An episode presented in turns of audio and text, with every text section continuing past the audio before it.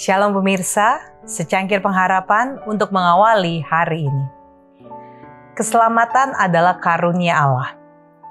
Sebab karena kasih karunia, kamu diselamatkan oleh iman.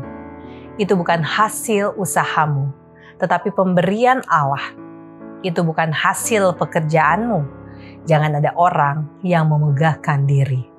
Efesus 2 ayat 8 dan 9. Keselamatan adalah pemberian yang cuma-cuma.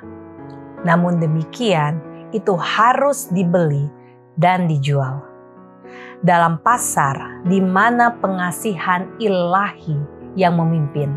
Mutiara yang berharga itu digambarkan sebagai dibeli tanpa uang. Di pasar ini, semua bisa memperoleh harta surga. Simpanan permata permata kebenaran terbuka bagi semua orang.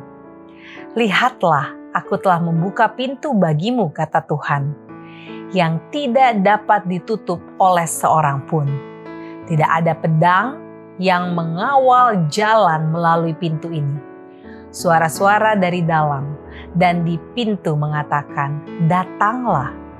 Suara juru selamat sungguh-sungguh dan penuh kasih sayang mengundang kita.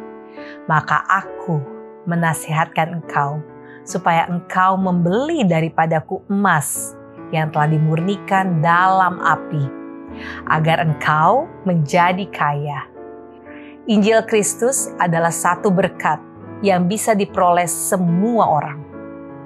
Orang yang termiskin sanggup sama seperti orang yang terkaya membeli keselamatan. Karena tidak ada jumlah kekayaan dunia yang bisa memperolehnya. Itu diperoleh melalui penurutan dengan sukarela dengan menyerahkan diri kita kepada Kristus sebagai milik yang dibelinya sendiri. Dengan pendidikan yang tertinggi sekalipun, tidak menyanggupkan seseorang semakin dekat kepada Allah.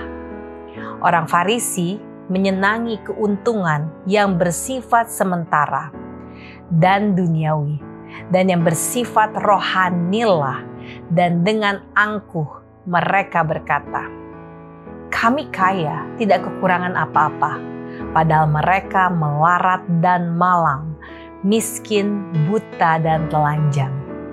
Kita tidak bisa mendapatkan keselamatan sebagai upah, tetapi kita harus berusaha mendapatkannya dengan minat dan ketekunan yang sungguh.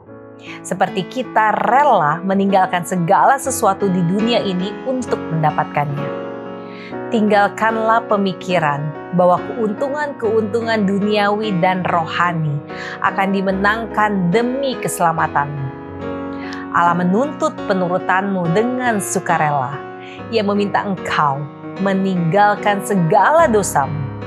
Seri Meminta Keluarga Jilid 5 halaman 82 dan 83. Demikianlah renungan kita hari ini.